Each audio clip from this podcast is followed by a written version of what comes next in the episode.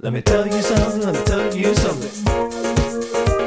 Let me tell you something, let me tell you something, let me tell you something. It's.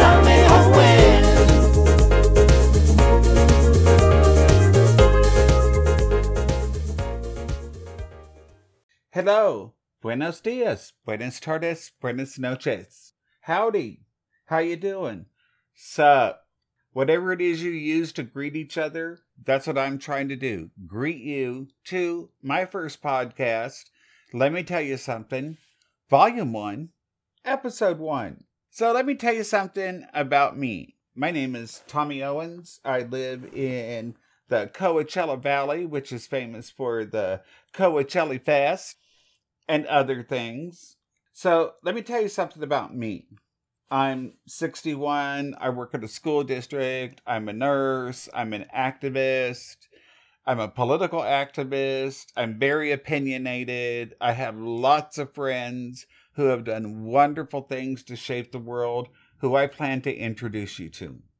So, like from 1958 to 1975, I just grew up, graduated high school, and then, to many people's surprise, I joined the Air Force.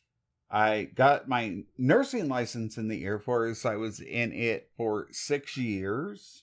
I got to travel the world. I got to meet a lot of people. And being from a very small town, I can tell you it was eye opening.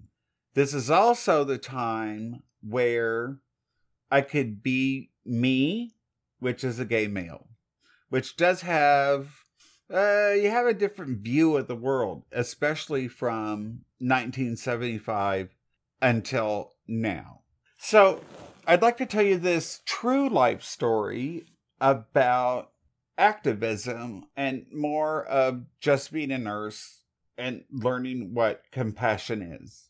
So, after I got out of the Air Force, I'm a nurse, so you know, you can get a job and I was in San Antonio, Texas, and it was in the mid 80s when the AIDS crisis was starting in some places, blooming in others, and devastating other communities.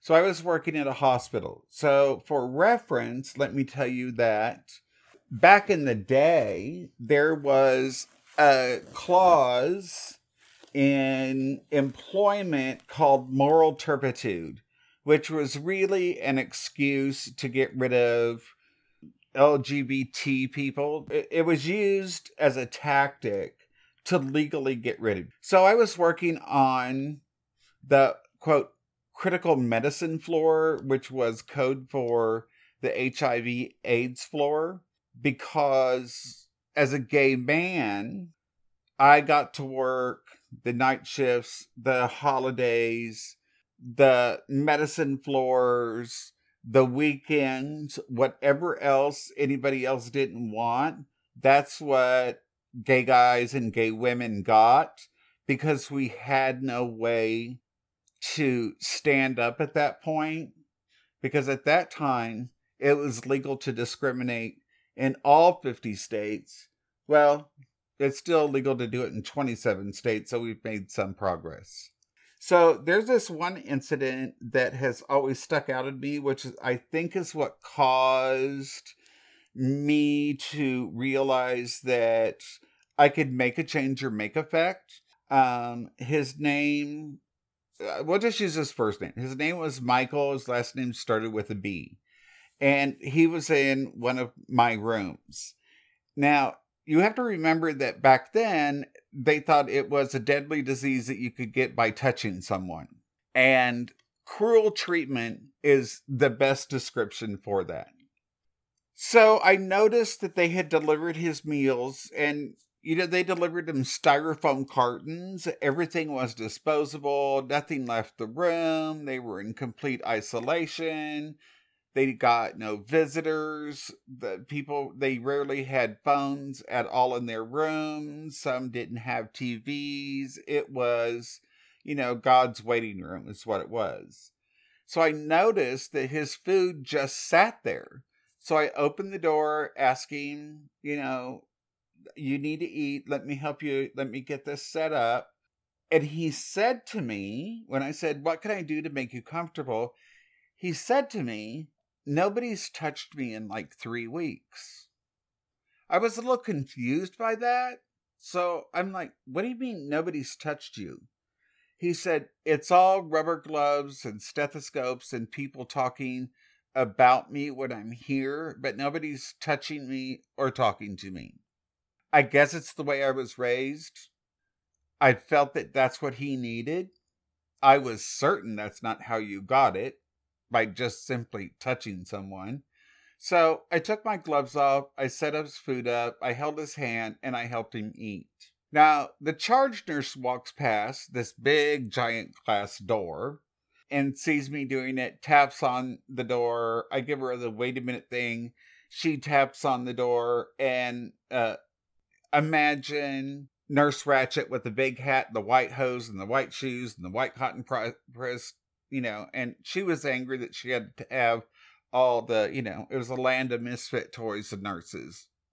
So she was angry all the time anyway. So when I came out, she told me if she ever saw me doing that again, that she would fire me. Well, I go to the work the next day. There sits his food, which nobody has bothered to even set up for him or get near him. I set up his food. I took my glove off. I held his hand. She walked by, even a harder rap this time. I knew what was coming. I just kept doing it. I came out of the room, and she informed me at that point that I had been terminated.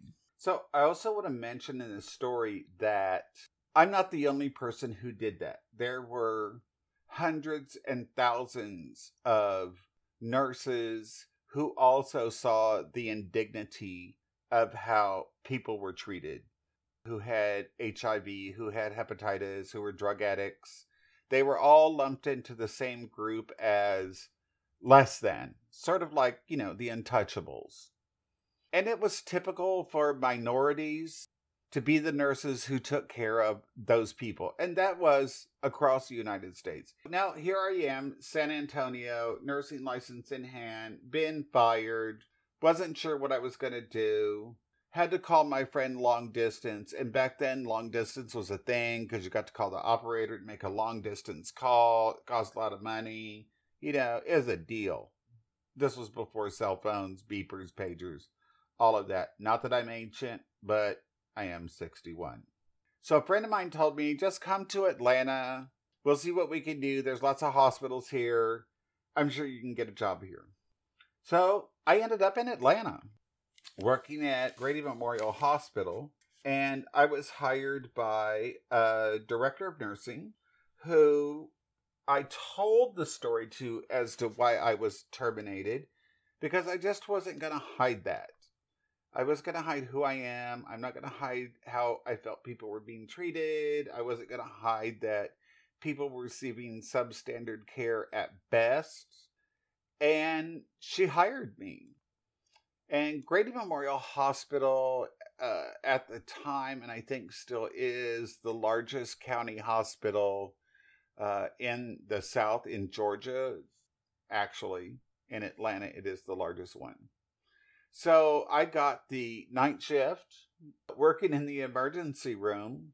And that's when we saw lots of people who couldn't afford health care or who uh, HIV positive, meaning homeless people. Yes, there were homeless people then, people who didn't have insurance and, you know, they didn't have Medicare or Medi Cal because that wasn't a thing.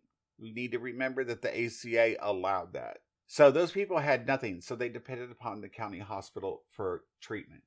So I was working with also, yet again, another group of nurses that are from the land of misfit toys and I hear about ACT UP. Now, ACT UP was an activist organization. It started in New York officially in 1987. And for those of you old enough, you've seen the logo that silence equals death. And it did. Uh, people didn't talk about it, and people died. Now, the CDC just happens to be in Atlanta. So, some of you have may seen the smoke bombs being thrown into CDC and the riots. Well, they called them riots. They were actually civil disobedient actions. So, that was the first time I got arrested.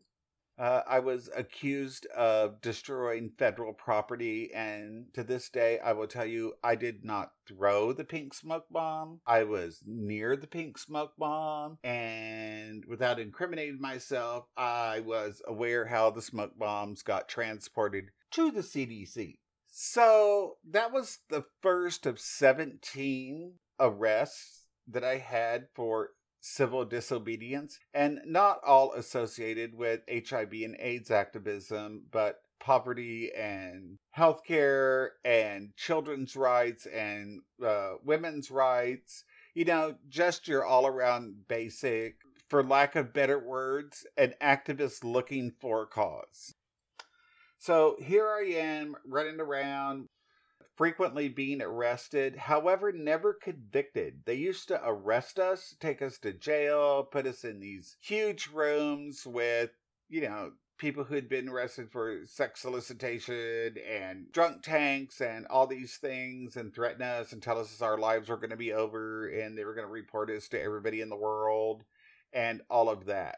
I'm one of the fortunate ones who felt if that did happen, that somehow the universe was going to take care of me because people actually lived in fear of being seen at those rallies, being activists for those rallies, being activists at civil rights marches, being activists at poor housing, under housing marches because they would fire you. You they would put your name in the paper and people did lose their jobs and their houses and you know their income and all of that stuff, which did happen to me.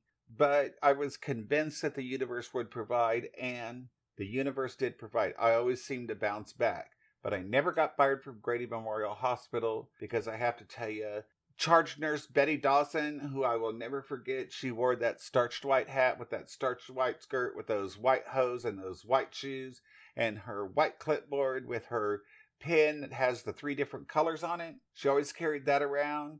And she always taught us no matter what happens when you're at work, all I need you to do is your best for the patient. You know, she wasn't going to fire us. Grady Memorial hired tens of thousands of people. It had medical school coming in. So we sort of figured like we blended into the mix.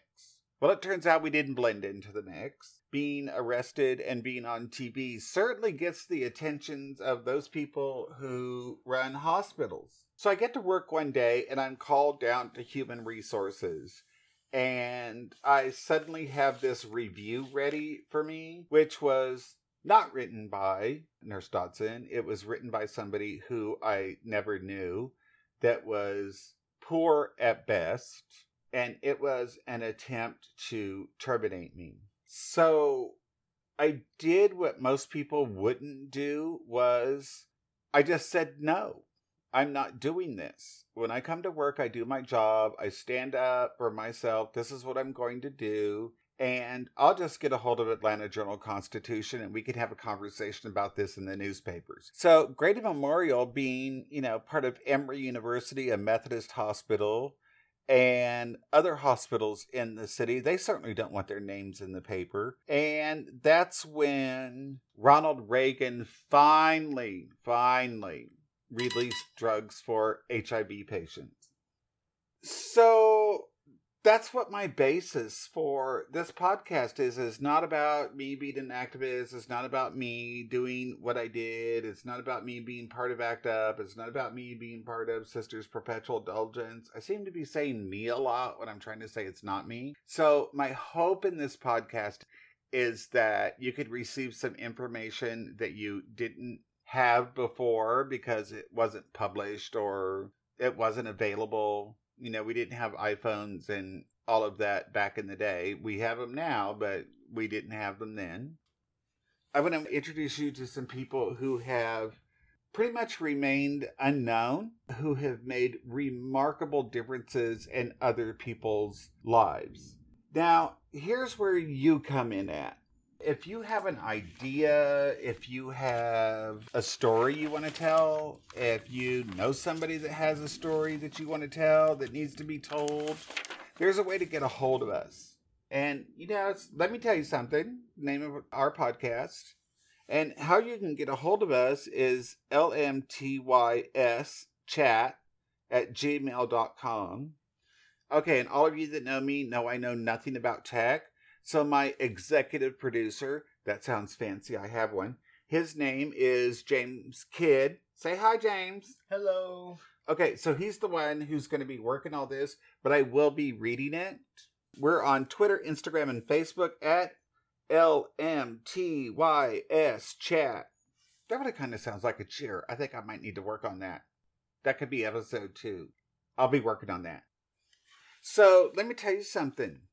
Thank you for taking time out of your day to listen to the very first podcast, Volume 1, Episode 1. We're hoping to make this a weekly, and how we can do that is by you liking our podcast, sharing it, getting a hold of us on social media, and let's see how this works out. So, until next time, practice a random act of kindness, smile, be nice, do nice things, and let us hear from you here on Let Me Tell You Something.